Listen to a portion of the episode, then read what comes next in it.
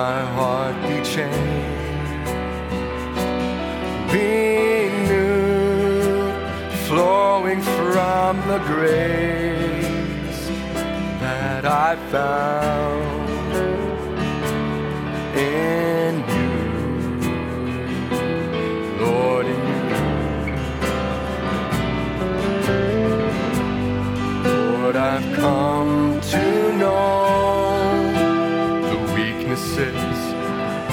that I see in me.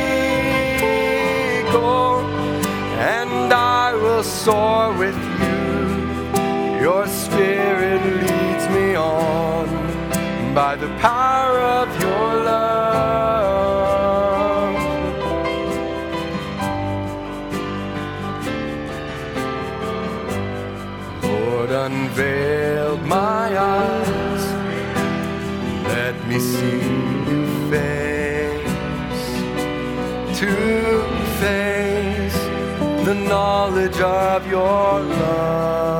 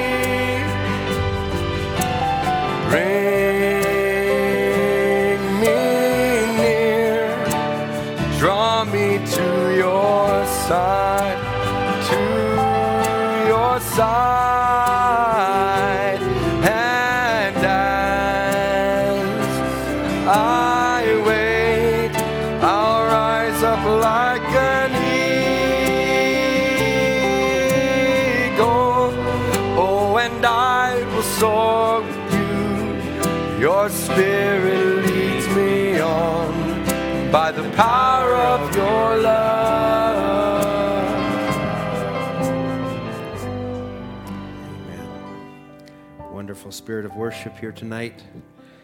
I believe it's good to come to church. I, I'm, I feel every service God is doing something, and we're looking for Him to do something tonight. I just would ask if you play softly, yet bring all your needs to the altar. Um, by the way, I just got a text that our, somebody said our streaming wasn't working, but I don't know if we've got that. It's all good. Okay. Um, earlier today, I, I, I mentioned on Sunday about a sister in the hospital. Her name is Lisa Yeloni, a native sister. Her father is a believer up in Trout Lake, Alberta. Brother Paul Dirksen um, knows the brother. He's doing a work. Um, this earlier today, another brother, native brother from Saskatchewan, from La Ronge, Brother Tom Sanderson, I believe is his name. We met and he came to pray. But tomorrow they're going to uh, disconnect her from the machine she's on. There's not been, she hasn't raised consciousness. And I was just, uh, we'd prayed about it, but I, I just want to pray one more time. And uh, I want to just say it this way there's a, a soul that's still conscious today, that still has breath today. Tomorrow, maybe not. But maybe our prayers, maybe just waiting and calling on God one more time, we could do that. So um, I want to do that, I, I, believe, not just for the individual, but also for the believers and the church that is there. Um, if I can just share this much, they have received a form of Christianity. They know of the message, but I would say it's not their absolute. And even when I prayed the other day, I said, I believe in Jesus Christ and that he manifests in this day through a messenger called William Branham. And I did that for the people that were in the hospital. But I believe if God would show his absolute to them, that it would do something for them. So let's just sing, Bring All Your Needs to the Altar. Maybe you have a need tonight, you just want to touch him. I believe he can be touched. Let's just sing that chorus once. Bring all your needs to the altar. Bring all your needs to the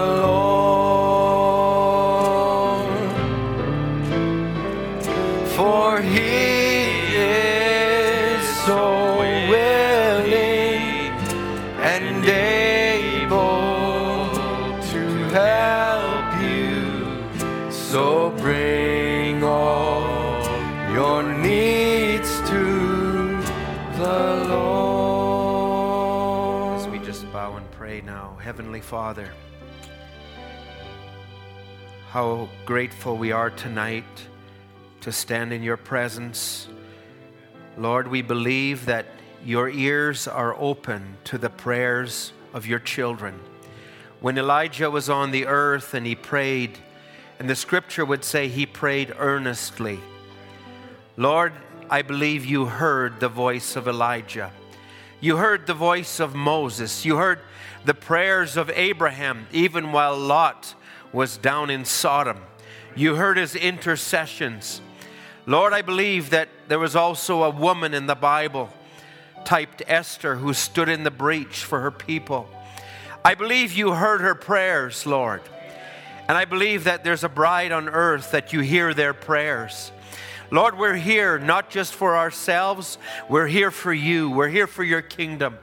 And Lord, while we're here, we're here to fulfill a work. That is to bring, uh, bring a seed, a people unto you, Lord, to get the message out into every kindred tongue. And Lord, not just to get a book in their hands, but to get them to the place, Lord, where they know you, the living God, the real God. Father, I pray even today, there's a sister that's laying in the hospital tonight. She's been unconscious for three weeks. There's been nothing there, and the, the doctors are about at the place where it's the end. But Father, that's often when you come. When it looks like there's nothing, that's when you step on the scene. Oh Lord, glorify your name. We're asking, Lord, we don't know the plan of God for this sister. We don't know it for the people, the family. But, oh God, would you show yourself to be God? Would you, oh Lord, step on the scene? Would you move into that hospital room? Father, prayers have been uttered, but now, Lord, we're calling on you. Show your hand. You are the great one, the mighty one, oh Lord. Father, we commit the situation in your hand. You are the resurrection and you are the life. Lord, we believe that the God of Jesus Christ is here again in this late day. We believe that there's a messenger named William Branham. We believe, oh Lord, that we are standing under the auspices of this message. And we believe that an, an angel, a mighty angel, has identified himself in this last day. Lord, we call on you. And while we're here for the hands that have been lifted, we ask you for them. And Lord, now we surrender ourselves, our thoughts, our minds. We give this service to you. Though it be a Wednesday and we can maybe qualify, that would just allow us to be a little less. But Lord, take charge of the service, take charge of our beings. And oh God, may you do what you desire to do. We commit ourselves to you. We ask these things in Jesus' name. Amen. Amen. Thank you. God bless you, Brother John. Musicians, we sure appreciated the music tonight. Did you? I felt that was a blessing. Turn with me to Genesis chapter 17. Genesis 17, we're going to read a few verses there. While you're standing, you've been standing a little bit, but let's just do it a little bit more.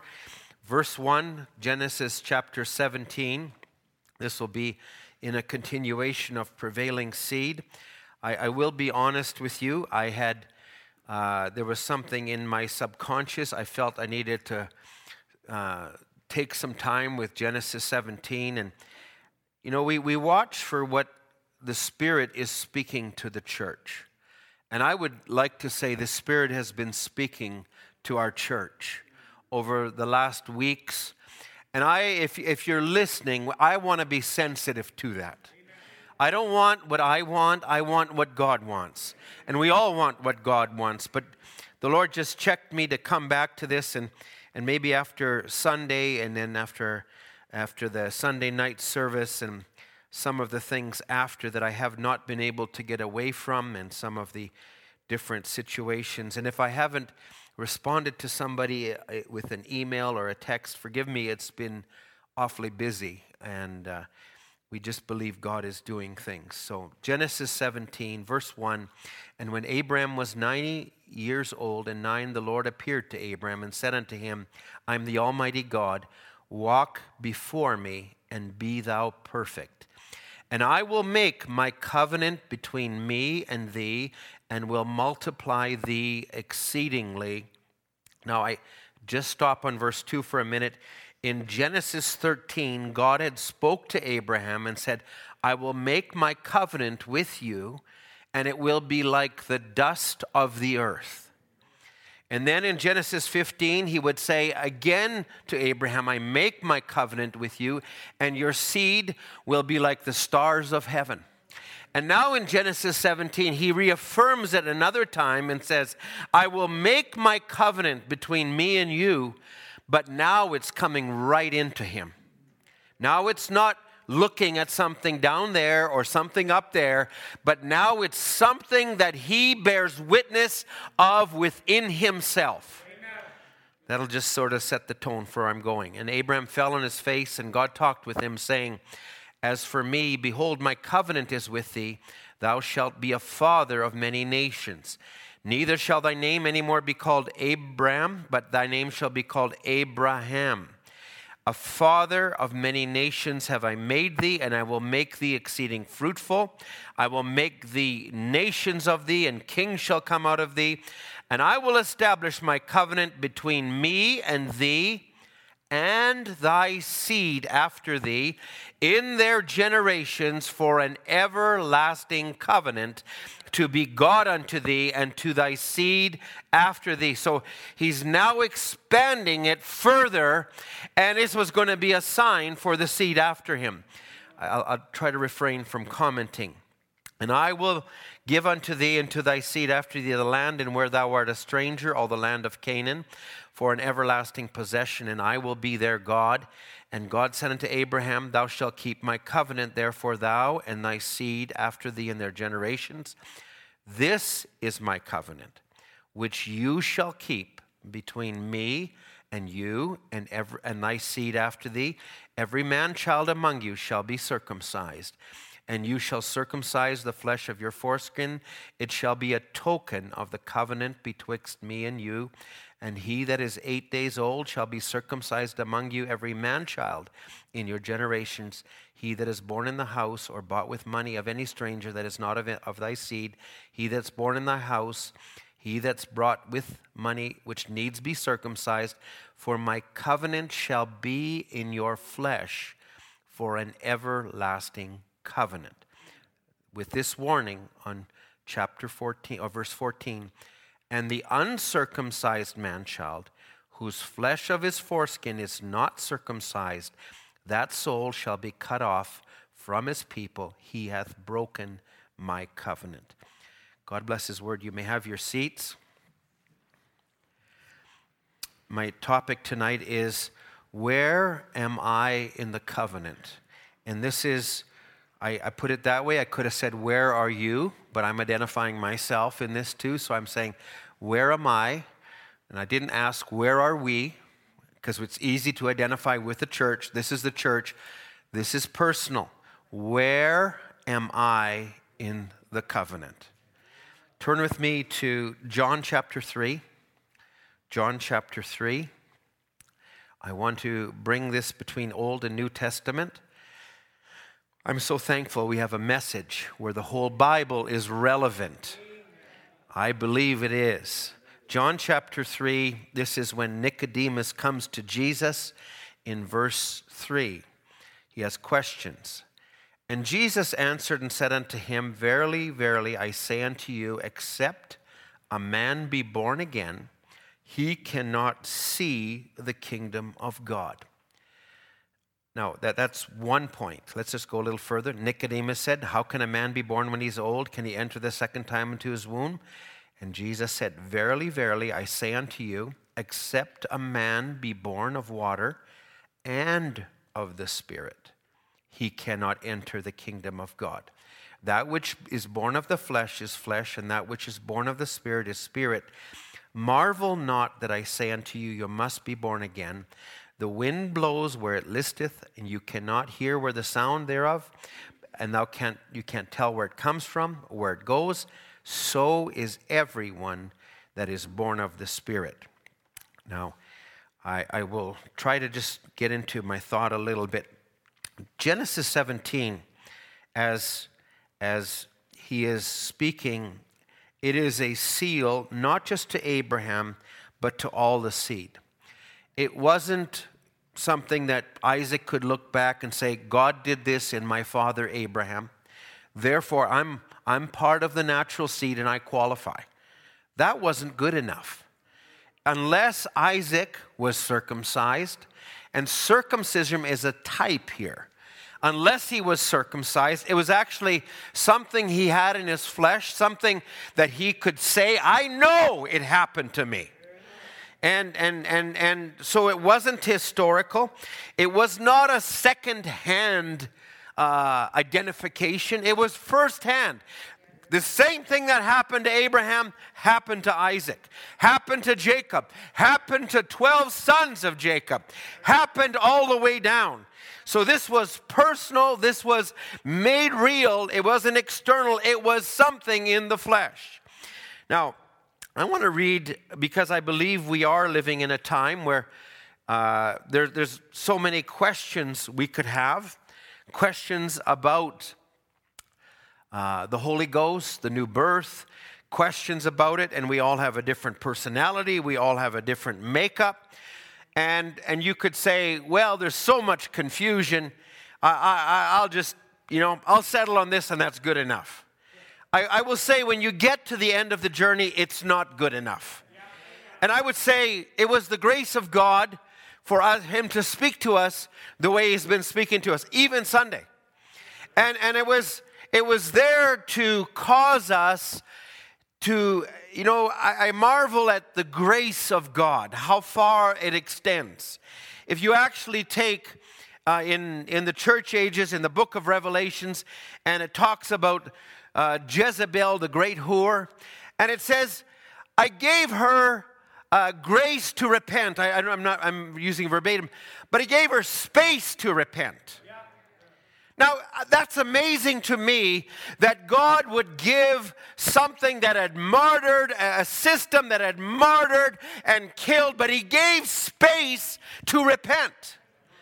But I'll tell you what, you read the rest of Revelations and read chapter 17 or 18, that space was gone and you read the judgment of the great whore, I'll tell you, it is not something you want to be identified with. So I say it's the grace of God that, that allows us to be sure. And, and Peter would tell us, make your calling and election sure, for we're living in dangerous, treacherous times. Now, I believe that in the middle of all of this, you can have a rest you can have an assurance. You don't have to be tossed to and fro. Oh, the devil rattles on our door and windows all the time. But you can have something greater inside of you that is more than enough to meet the challenge of the day. And the prophet would say, We have the answer to the devil's question. Now, that's not just intellectual, I believe that's a witness in the heart. And I believe you can have that witness. And I believe God wants you to have that witness. So, as I take this from trying to do God a service without his will, Brother Branham makes this statement. He said, Now watch how close it gets to a razor's edge now between right and wrong. Remember, it'll fall on one or the other sides till it comes down to a honed razor between the difference of right and wrong. It's got to be every word of God, or not just almost every word, but every word. That's the gate that we are to possess in this last day. It's not just to what Lutherans or Methodists or Pentecost, but this is the honed age where the Antichrist anointing is so perfectly, it would deceive the elected. It'll, they'll fall on the wrong side if they don't watch it, just like a wedge. Now, watch, be careful. We are not living in a Pentecostal age now. We've passed that age just the same as it passed the Lutheran. Now, I don't say this to scare you, but I just say, Lord, uh, I don't have the smarts, but you do, Lord. Give me more of you that I can be an overcomer in this age.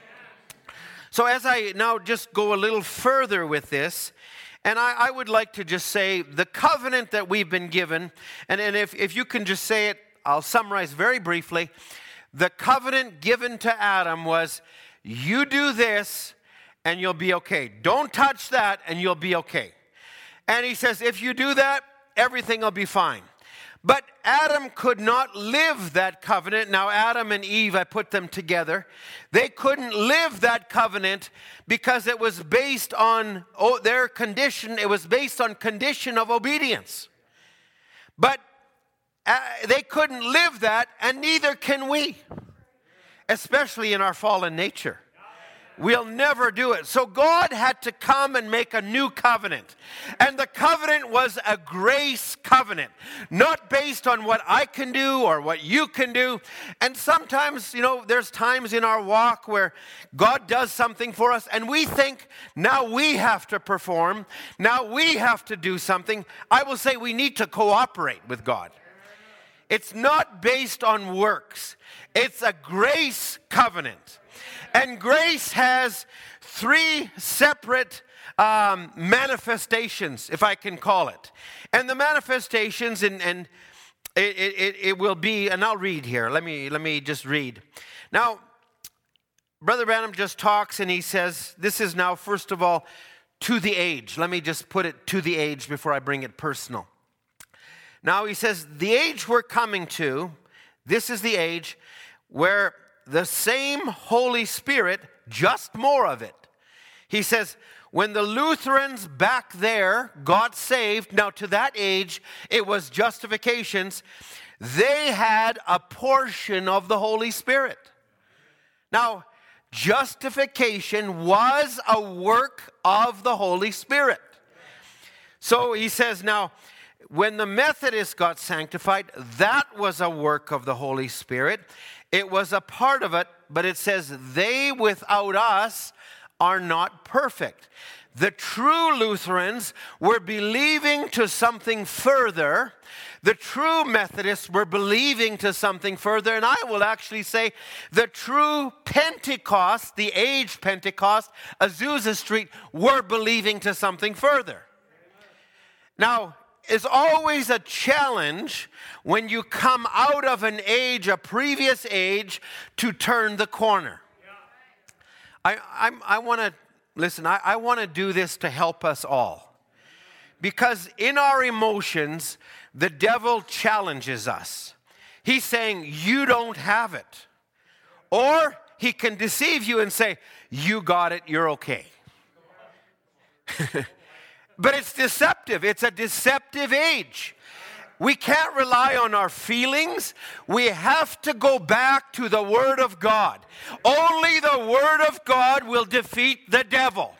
And it's the revealed Word, the original Word, because under our messenger, we've been called out of Pentecostal traditions.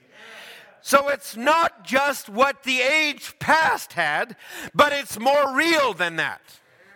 Now, I, I was working with someone, and uh, he knows I'm a Christian, and we were talking about a certain individual, and, and he was actually a person that's well known in the city, and uh, he was, was a hockey player, and, and we did some work for him, and, and uh, the man said to me, he says, he's a born-again Christian, you know. And, and okay, so I said, and he asked, he told me because he thought, I'm religious and I'll identify with that, born again Christian. And, and so I, I, had to ask myself, and I didn't ask him, I didn't, I just said, why would he think he's a born again Christian? Just because he said so? Just because he goes to church and he proclaims it, you know, I thank God for everything. And, and, you know, just because you have a manifestation of the Spirit, you're a born again Christian? No, you're not. There's a lot of emphasis put on manifestations. Now, I, I, while I'm just slowing down here, I, I want to say it this way. Sometimes we have preconceived ideas of what the Holy Ghost is. And sometimes they are to our detriment because we're scared of it or I don't I'm scared of what it'll do. What if it makes me run around like Brother Max? Well, if it does, so be it. I, you, I, this, the Holy Ghost did not come to make you like Brother Max. The Holy Ghost came to make you like Jesus Christ, to have fellowship with Him. It, it's nothing to be scared of. Let me just say this the Holy Ghost is a person. The Holy Ghost is Jesus Christ. The Holy Ghost is, is, is there to identify with you in your peculiarities. He's a person, you can have a relationship with him, you can have a closeness with him. Well, what, what will it do to me? What, will it make me cry? Will it make me? I don't want to be embarrassed. I'll, I'll tell you what, when you're so in love with Jesus, when you're more concerned about what he thinks than what your neighbor thinks, that's the last thing on your mind. And there can be many manifestations. And I remember I was a young believer, and, and uh, some people were telling me, you know, you need to have a definite experience. And I believe a definite experience. But you can have an experience in justification. You can have one in sanctification. You can have many experiences, but you, are, you can't go by experience alone. You need to go by what God has identified in this age, in the individual also. So it's not just good enough to say, we're in the message, we're beyond Pentecost, I'm in this church, therefore I'm safe. No, this is the age of the token where it's not the geography of this church, it's not the border of your family, but it's an individual thing that needs to be on every one of us. I trust this is all right tonight. I, I, I really felt I, uh, to, to just stop here and, and to do this today. So, and let me just make just a couple statements. That, what's the end result of it? Uh, I, I, I believe it was one brother, it was actually David Branham, which is um, grandson of Brother Branham, who, who said, When it came on me, it was like an assurance. It was like a rest. It was, I was not striving anymore. It was, whatever you want, Lord, I'm here. I'm cooperating with you. So it is, it is also a seal. Now, I'm, I'm going to just take a little bit of time. So, Brother Branham was asked, and my question is, where am I in the covenant? Now, you might not have the covenant. There was, there was somebody that asked Brother Branham this question, and I, I, I won't finish this one tonight for sure, but it said, Do you believe, this is in Questions and Answers 1954, Law Having a Shadow. Do you believe that God gives the Holy Spirit to everyone that is truly born again Christian at the time they accept salvation? Or do you believe this is a different work of grace that, in, in the experience of most Christians, comes later?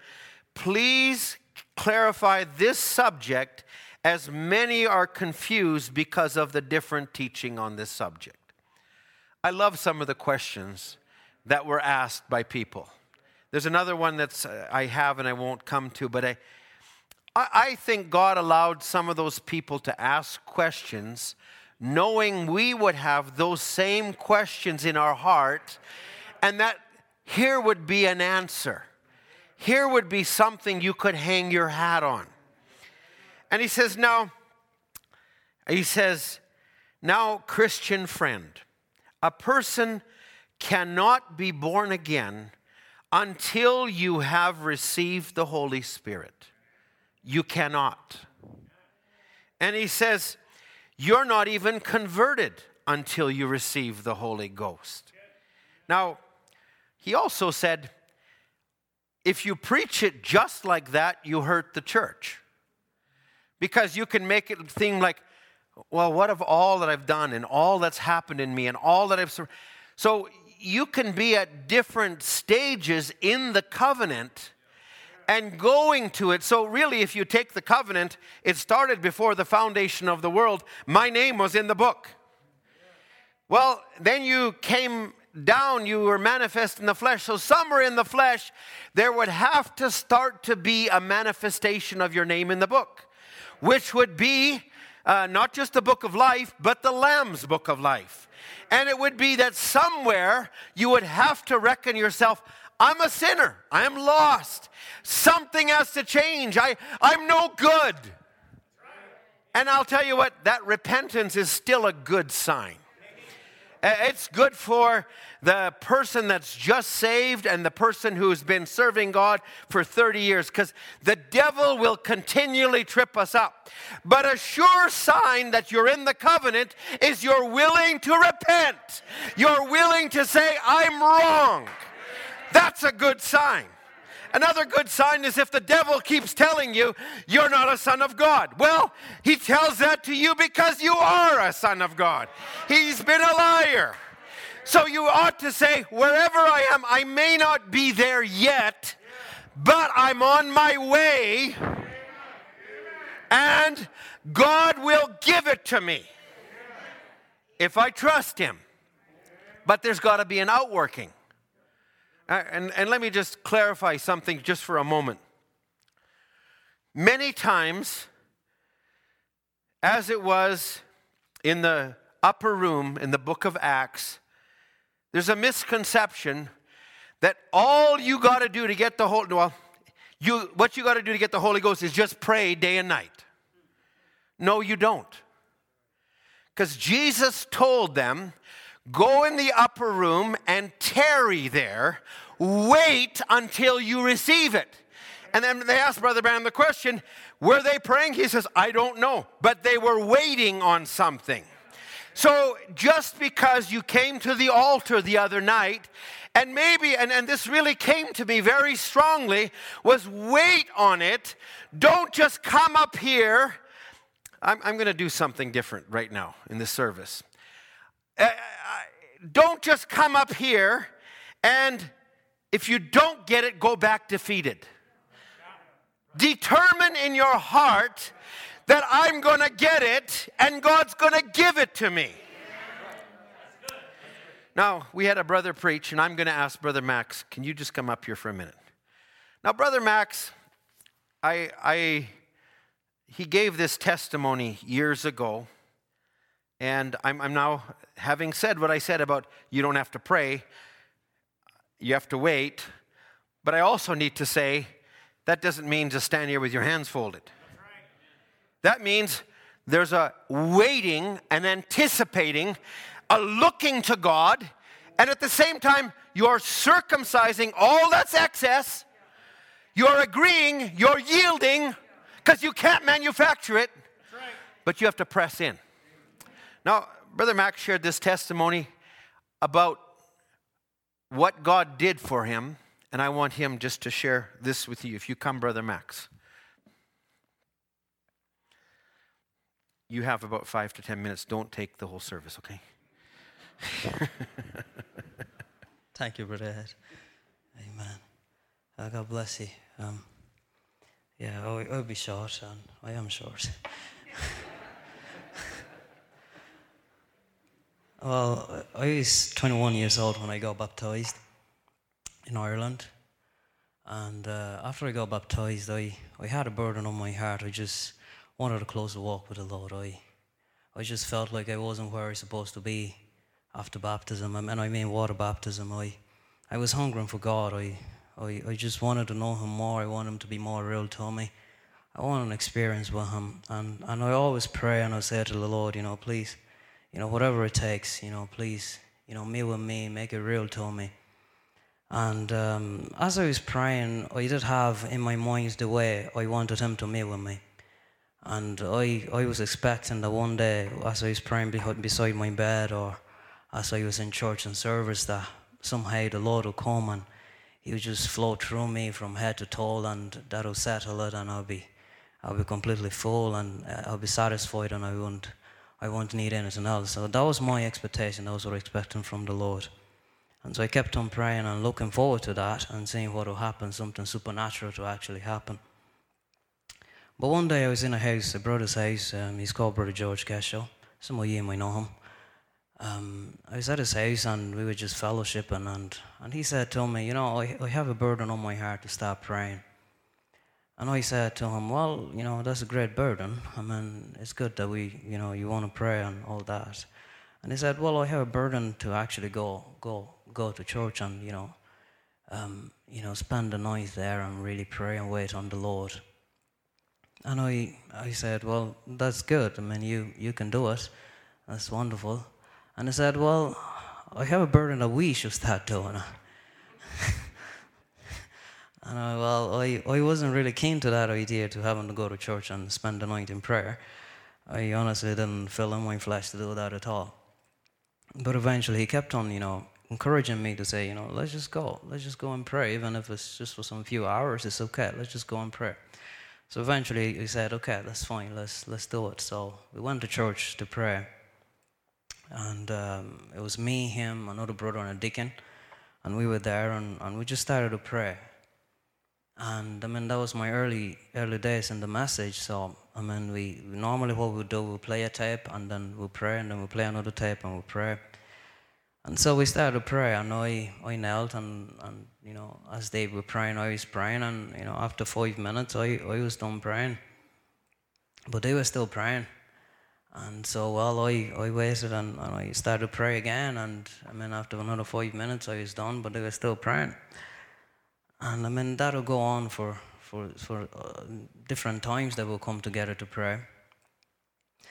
But then one day, as, as I was there and we were praying, and I mean, I, I prayed again and I was done and they were still praying. I actually started praying and I started saying to the Lord, Lord, I, I don't know, but I, I want what they've got. I want what they've got, but I wasn't so much asking that the Lord gives me the length of their prayers. That, that wasn't what I wanted. But when we'll be in there and we'll pray, I can feel the presence of the Lord, but I knew I wasn't there the presence of the Lord was there. I can see them breaking through in prayer, but I could see I wasn't breaking through in prayer. I could see that they, they were in a different dimension. I knew I wasn't there. So that was what I started to ask the Lord. I said, Lord, help me. I wanna I wanna come to that place. I wanna break through in prayer. I want I want I just don't want it to be, you know, just coming here and just kneeling and just saying my own routine prayers and letting it end there. And so as I asked the Lord that, I don't know what happened, but something changed. Something changed, and it became different that evening. That as I started prayer, I find myself not where I was. I find myself breaking through. and going to another another dimension. I mean, I don't know what it is, but it was just kind of breaking through, and I seen the Lord really making Himself really real to me. And from that time, I mean, things started to change, and the Lord really started to, to visit me in prayer in, in different ways and special needs and things like that. And, and so, I mean, I had in my mind the way I wanted to, to meet with the Lord, but the Lord had in mind another way He wanted to meet with me, and it wasn't the way I premeditated. And the way He had chosen was the way that I didn't want to go, but that was the way that He wanted me to go. And and you know, since then, I mean, prayer has been one of my my my my resorts, one of the places I go to whenever I I am in need or whenever anything is happening. That's where I, I go to often, and I believe God really does answer prayers, and God really loves to hear His children speak to Him. And so, yeah, that was kind of a little short testimony that I want to share. Yeah.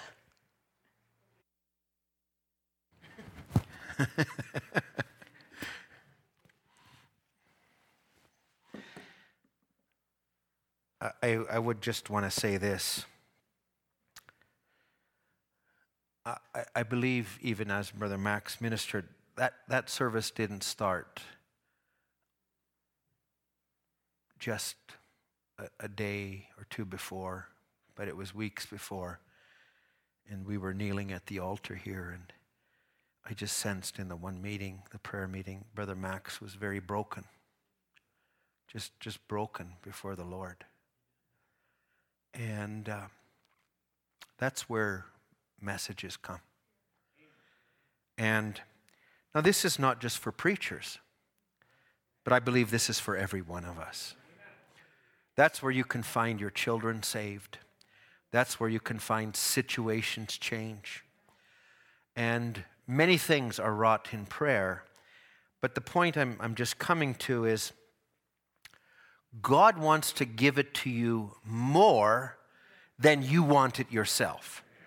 But are you willing to take it on the terms that God gives it? And are you willing to wait on Him in the way He wants to give it? Brother Harold would always tell the story of the colored brother uh, who got the Holy Ghost and he was at work and they all noticed the difference. And I, I, I, don't know if this is what his name was, if it was Mo or what the one was. And, and finally, one of them said, I, I want to get what you got. Okay, come with me. And he took him to the, to the pig pen. And he said, Come out here. He says, But it's, it's all, all that dung and stuff. And he goes, Well, do you want the Holy Ghost? And the guy's, Okay, I do. So he walked in the stuff. Then he said, Now, you need to kneel here. Ah, I, I, I don't want to kneel here. And, and he said, But I want the Holy Ghost. And so he said, Okay, this is where you need to kneel and call on God. He says, Once, he says, Now, God doesn't actually give it to you just in a pig pen and just here, but you need to be willing to come to that place. Whatever it takes, Lord. I think it was Buddy Robinson who wanted the Holy Ghost, and his neighbor was beside him. And one day, as he knew he was a Christian, and, and he heard him cursing and swearing at his horse. And he thought, I got him. And he goes around the corner and he comes in and he, and he says, I'm going to, he claims to be religious, I'm going to show him. And he comes around the corner and there's Buddy Robinson crying. He's saying, Lord, if you don't fill me with the Holy Ghost, you're going to find a pile of bones here when you come. And I'll say, when we get to that place where, like Jacob, it means everything, that's when you'll get it. Now, it doesn't mean you have to pray. You know, like Brother Max said, I, I, I thought five minutes, I'm done. But he came to find out it's more than that. And, and I'm just saying this Whatever it is, if it's digging into the message, if it's checking your life, and if it's doing these things, God wants to give it more than we want it. But He also demands a complete surrender. That was a little different part, so I'm going to now take part of my notes. I apologize, but I, I, I, I'm just, I want this to be a help to us moving forward. Now, you might say, Brother Ed, I've got the Holy Ghost. I will just say this we have people in the assembly that don't have it. And if you're a Christian and your burden is to be a part of it, you want it for everyone. You don't just want to get them in the pew. You don't just want to give them a book, but you want to see them filled. And same token for me as a minister. If God's going to ask me one day, why didn't you tell them? Why didn't you wait? I don't want that on my hands. I don't. And I have a burden to see us all move forward. I have a burden to see us all filled with the Spirit. I have a desire for more of God. And I believe that's not just my desire, but that's God's desire. So Brother Branham would say, now I said, Where are you in the covenant? So he would say, and I got to go back to where I was before I interrupted myself. And he says he, he was talking about these Lutherans. He came to a Lutheran college, and, and they were kind of chastising Brother Branham, this dean of this college. And then, but he said, we have today a greater witness of the resurrection. So the Lutheran college he went to to meet this man, he said, he says, Brother Branham, what do we have? And he says, a man planted a field of corn, the little blades came up, and he said, Thank the Lord for the crop of corn. Potentially he had it. Now you might say, I've been baptized. Thank the Lord for saving me. Well, I believe you're in the process of the covenant, but don't stop there. Don't rest there. Sometimes we, we have come to a place where we have families that have grown up in the message, and I would say, know everything, know the quotes, know the doctrines, but to have the reality of that in them, that's a great challenge because you can hardly convince them intellectually.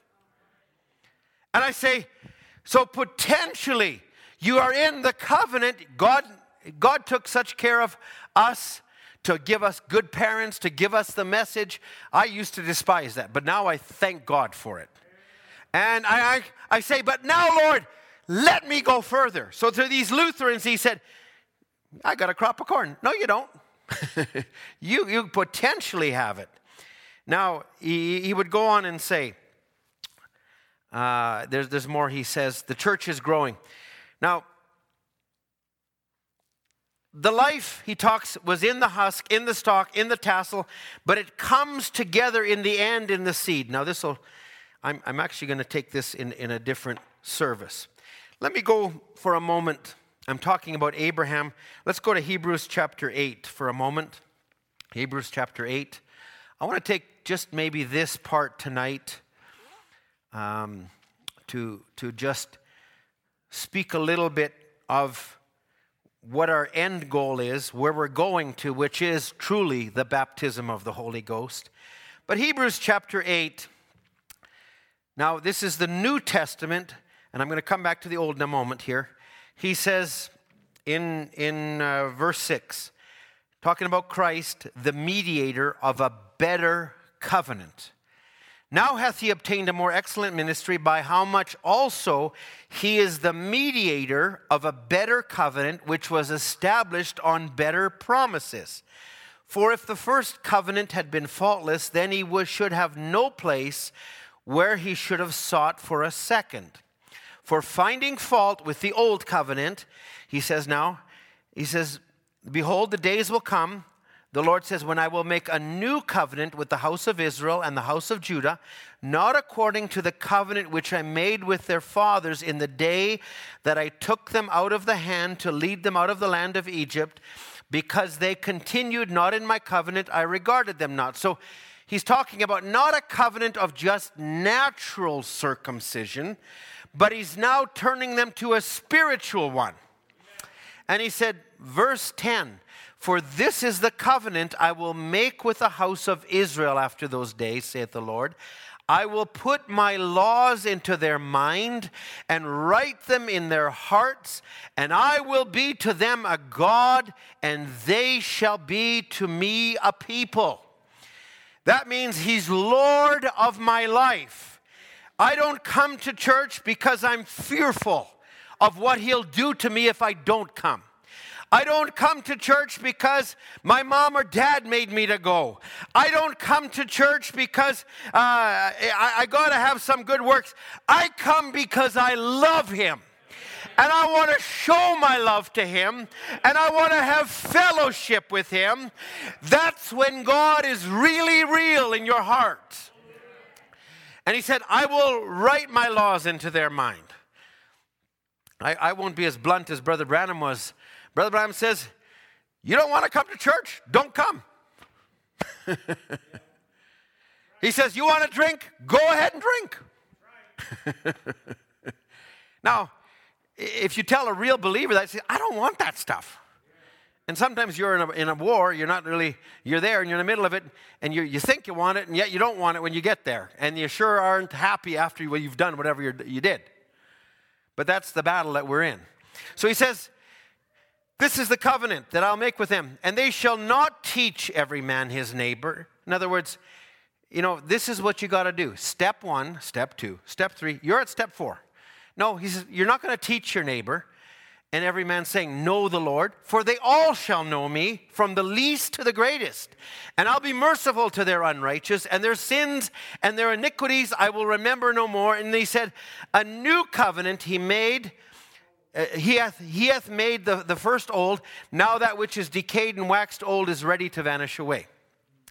Now, I, I'm going to go back Old Testament. This, this is very familiar. This is Ezekiel 36. You will recognize this in a moment, but I want you just to look at how God was bringing his people along, and I would say the seed of Abraham along. So, Ezekiel 36, verse 19, Ezekiel was one of those that was in Babylon. He was dealing with what Israel had done. Um, and now, in the middle of all of that, God speaks to him, verse 19. He says, I scattered you among the heathen. I'm, I'm going to just summarize this quickly. Dispersed you through the countries. According to your way and your doings, I judged you. And when you entered into the heathen, whither they went, you profaned my holy name. And they said unto him, These are the people of God, look at them. And then God, he goes on to say, I had pity for my holy name, you know, and, and such and such. But verse 22, he says, Now to the house of Israel, I'm going to do this not for your sakes, but for my holy name's sake, which you have profaned among the heathen. You talk about grace. This is grace. I, I, was born in a Christian home. I, I, I, we had a difficult family situation. I'm not blaming. I knew about the message. I read A Prophet Visits South Africa. I heard singing. I sang Christian songs when I was young. And yet I went into the world. I did all this. But when He reached down His hand for me, when he reached it down, he said, So far and no further. And he began to bring me back. He began to bring me in. That's grace. That's the grace of God. And he says, Now, verse 23 I will sanctify my great name, which was profaned among the heathen. I, I went back. They had, a fa- they had a high school reunion, 10 year high school reunion. The last thing they remembered of Ed Hammermeister was this guy liked to party. This guy did this and this. And I showed that up. I was just interested to see what happened. And they go, You're not Ed Hammermeister. Yes, I am. I said, the old, I, should have said like Brother Ron said, because he had a friend of his from high school, Brother Ron Spencer. He said a friend of his came from high school, traveled many years to see him, and he started talking, Didn't we have a time, Ron? Didn't we do this? And he goes, and he let him go for about 10 minutes, and he says, he said, I need to tell you something. That Ron Spencer is dead. He doesn't live anymore. This is what's happened. This guy traveled two hours to see Brother Ron Spencer to talk and reminisce of the old times. After 10 minutes of hearing Brother Ron, he couldn't wait to get out of there and go back home. And I would say, because you're actually born of another spirit. You're born of the old is gone, the new is alive. He lives in me. And it's not just to be different, the part that lives in you will continue on into eternity. But here, here I, Ezekiel is saying this. I, I says in, in verse 23, I am the Lord your God. I will be sanctified in you before your eyes. I will take you out of the heathen. I'll gather you out of the countries. I'll bring you in your own land. I will sprinkle clean water in you. You shall be clean. From all your filthiness and from all your idols will I cleanse you. You talk about grace. This is to a nation, to a people. They're still going to come to this under their seventh trumpet. They're going to come to this. They're not there. They were blinded for our sake. This is our moment. This is our time. Now, in the middle of all of this, Ezekiel, he catches a vision, Brother Branham would say. And he says, A new heart also will I give you, and a new spirit will I put within you. And I will take the stony heart out of your flesh, and I will give you a heart of flesh. Now, look at this. What if we would come into this church tonight with the old spirit that we had when we were in the world? Men would be looking at women the long, wrong way. There would be all kinds of fashions in here. There would be no reverence in this church. There would be, uh, there would be fights break out after five minutes. But thank God he gave another spirit just to get us to sit here. Thank God that he also gave us that stony part, that it's soft. I, I tell you what, let God soften the ground that you're in. It, you may not be ready to receive it, but just say, Lord, my heart is open. I want what you want for me. I, I, I, maybe I don't even, I'm scared of some things.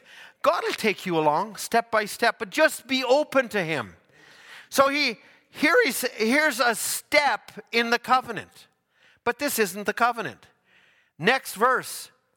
And after I give you a new spirit and take the stony heart of you, then I will put my spirit in you now it's the Holy Spirit, not another spirit, but the Holy Spirit.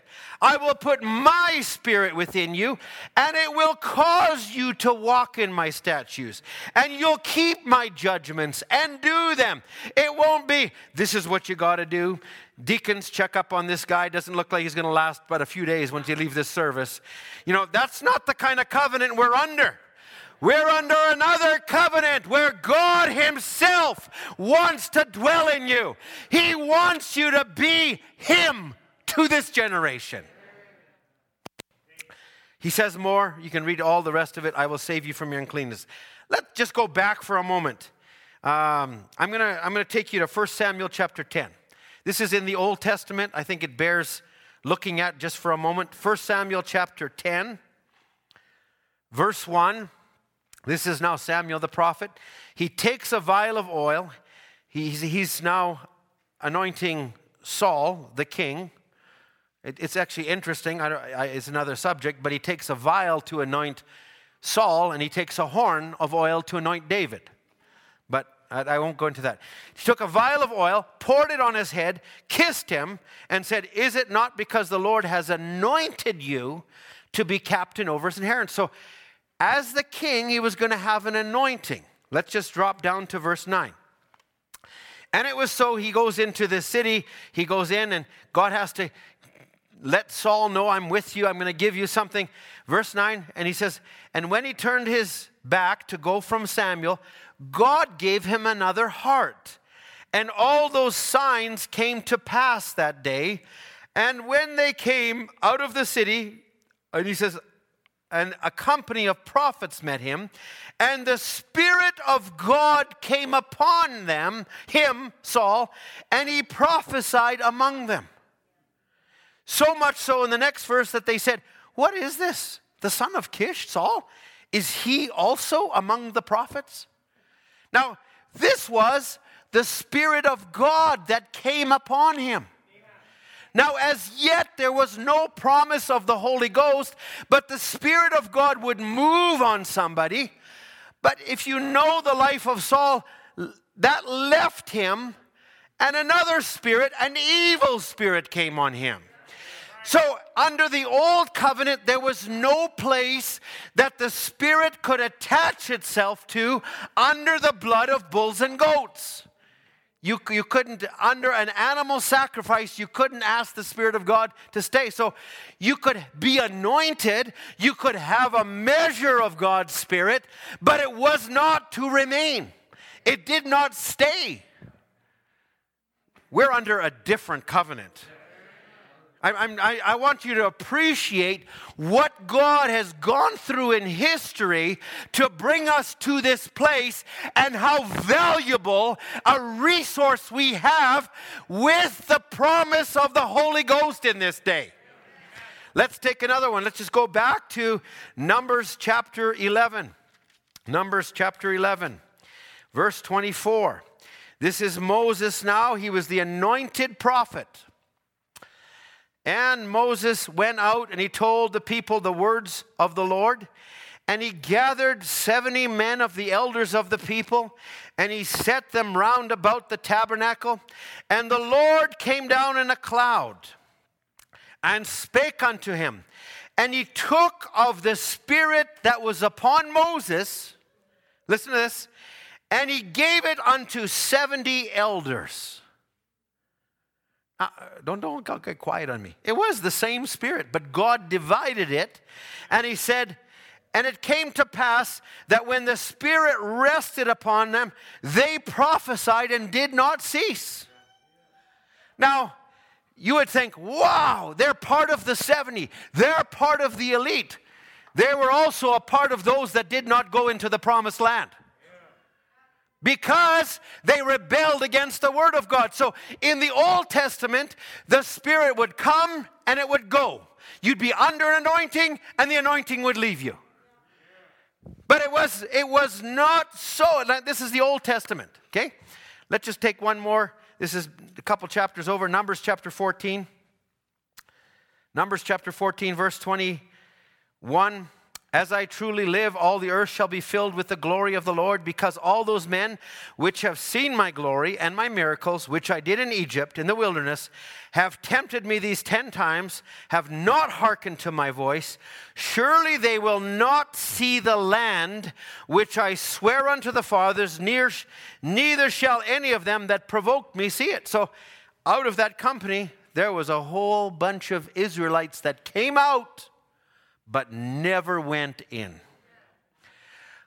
But the next verse, verse 24, but my servant Caleb, because he had another spirit with him, and has followed me fully, him will I bring into the land wherewith he went, and his seed shall possess it. Now, it was possible then to have an anointing, and if I could even be, say it this way, Balaam had the same anointing that was on Moses. That's the message.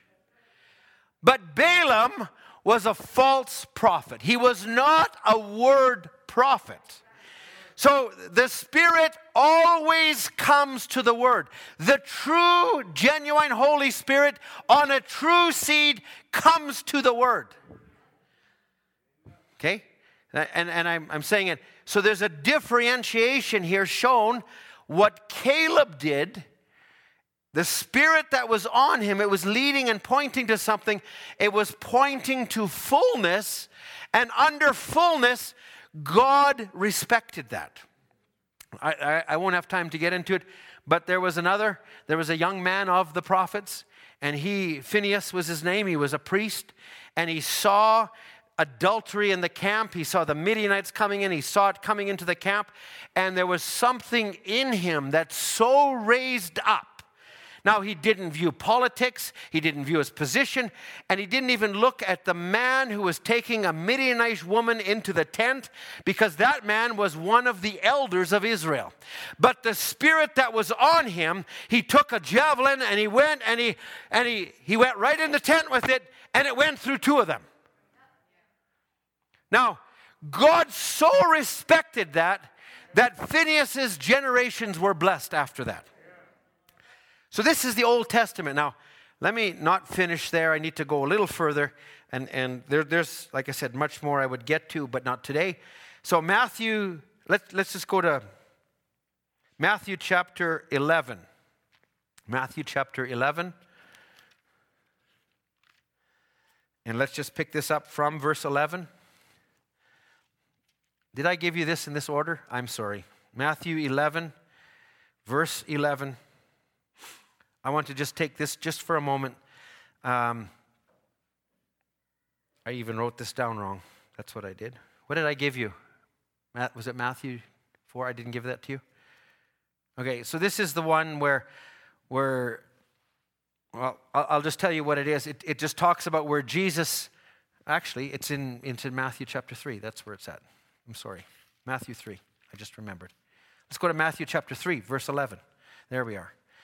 I indeed baptize you. This is now John the Baptist coming, and he says, I indeed baptize you with the water unto repentance. So, what John was doing was pointing to something unto repentance, but he that comes after me is mightier than I, whose shoes I am not worthy to bear. He will baptize you with the Holy Ghost and with fire. So the true believers of John, they would know the water is a step, but John also said, beyond that step, there's going to be something else. I want to be a faithful servant tonight and say, it's wonderful that you've been baptized. Maybe your conscience is eased. Maybe your conscience says, I've come where I needed to come to. I'm telling you, you need to go further. You can't stop and rest your experience on a baptismal tank. It has to go further. Let me just drop this in just while I'm here. There was many uh, to the younger ones. Our parent, uh, as parents, we came out of denominations where we had the wrong baptism. We had to get baptized correctly. Okay, and I'm talking now we're coming down to a razor's edge. You don't, you've never had to worry about it. You've always been preached the correct baptism. But what you need to do is how am I going in the tank? Have I true is because baptism is an outward show of an inward work of grace. So it's not just I'm going to do this to satisfy my conscience and everybody else is out there. That is as wrong as it would be to go in the wrong baptism, to go with the wrong motive. So I'm, I'm bringing it closer because this is the age where we've got to be sure of where we're going. So it's not just having the correct name, having the correct person to do it, but it's actually going in with the right heart, with the right motive. And if you do it with all of those things, the moment you get up from that tank, you're a candidate for the Holy Ghost. So, is it important? It was so important, Brother Max referred to it on Sunday, that when when some disciples of John came later in the book of Acts, I think it's Acts chapter 19, and they knew only the baptism of John, and they, they were preaching to them the Holy Ghost and said, What is this Holy Ghost thing you're preaching about? And he says, We only know the baptism of John. He said, Well, they said, Unto what were you baptized then? And they gave him the correct baptism. And the minute they gave, took that baptismal step, the Holy Ghost fell on them. Is it important? The Holy Spirit comes to the Word all the time. Is this, this okay? I'm, I'm just about done. Let's just go to let's go to John chapter John chapter 3. Very quickly. This is Jesus now. Even Jesus comes to earth, he needs to be baptized. Well, okay, I guess if he did, I have to too. But here, here's, here's where the promise was first fulfilled. And so here, John, he's preaching, He that comes after me, I'm not worthy, etc., etc.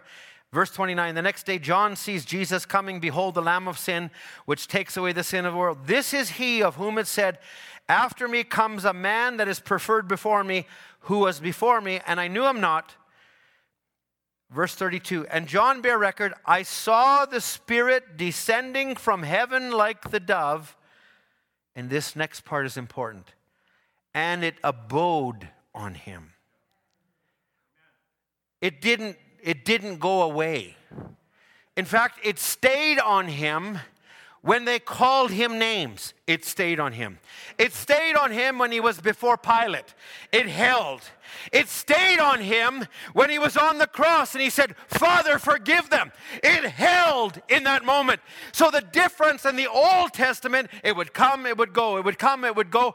The difference between an anointing in this day is you can be anointed, but it can go. But the real baptism, it's with you when you're down, it's with you when you're up, it's always with you. It's a seal.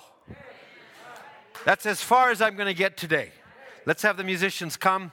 We'll follow this up in future services. I just felt we needed to do that today, and we'll need to do it again. And I, I, I, said this about a month and a half ago. I said, we need to preach on the three definitive manifestations of grace. And that's what we're doing. Is that all right? Let's stand together. How many are happy to be Christians? I'm happy to be a Christian.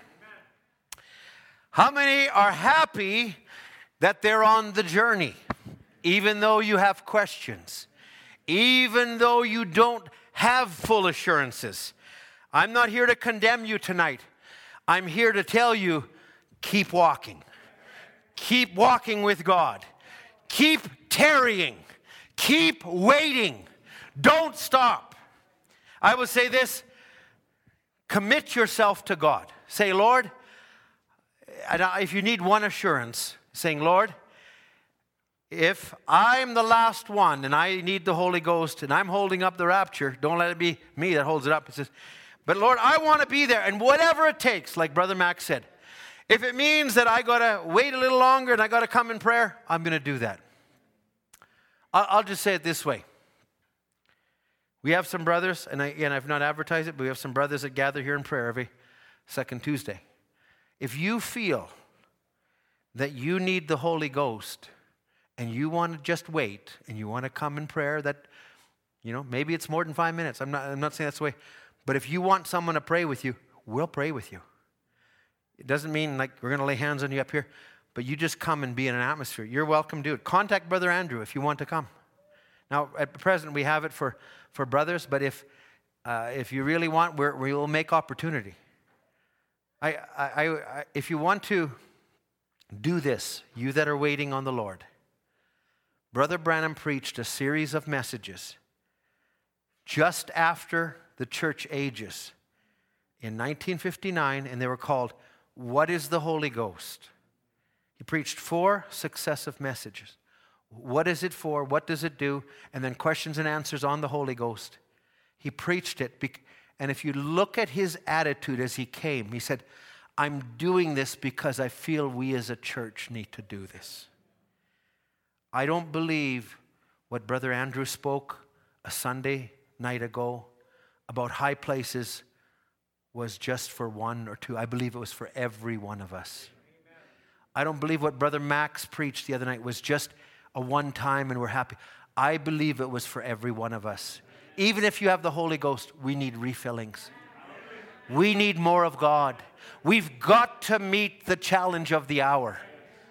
Is that all right? Are you, are you with me? Can you say amen? amen? Amen. Thank you. Thank you. Well, we need to sing a song or two. Oh, what are we going to sing? Are you washed? Uh, are you washed in the blood? Let notice sing. Are you washed in the water of the word? Let's do that. Thank you. Do you know what it is not to have one guilty feeling, not to wonder where you're going when you die? Not condemned of the past, not afraid of what tomorrow holds in store, and you know the reason why. Yes, that's just how it is when you go down in the water, cause by faith you believe in what you've heard. It's no impossible dream. You can start over clean when you're washed by the water of the Word. Oh, are you washed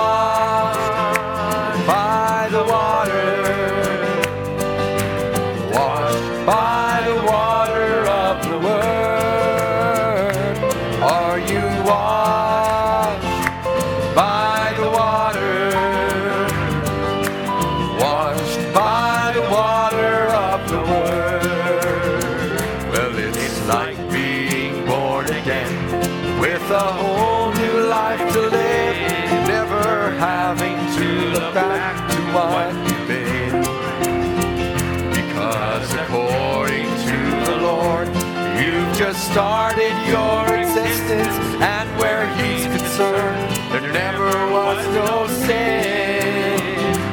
For when God looks away, He no longer sees a sinner, but a saint who's been washed white as snow. It's not by anything we've done, by the blood of God's own Son,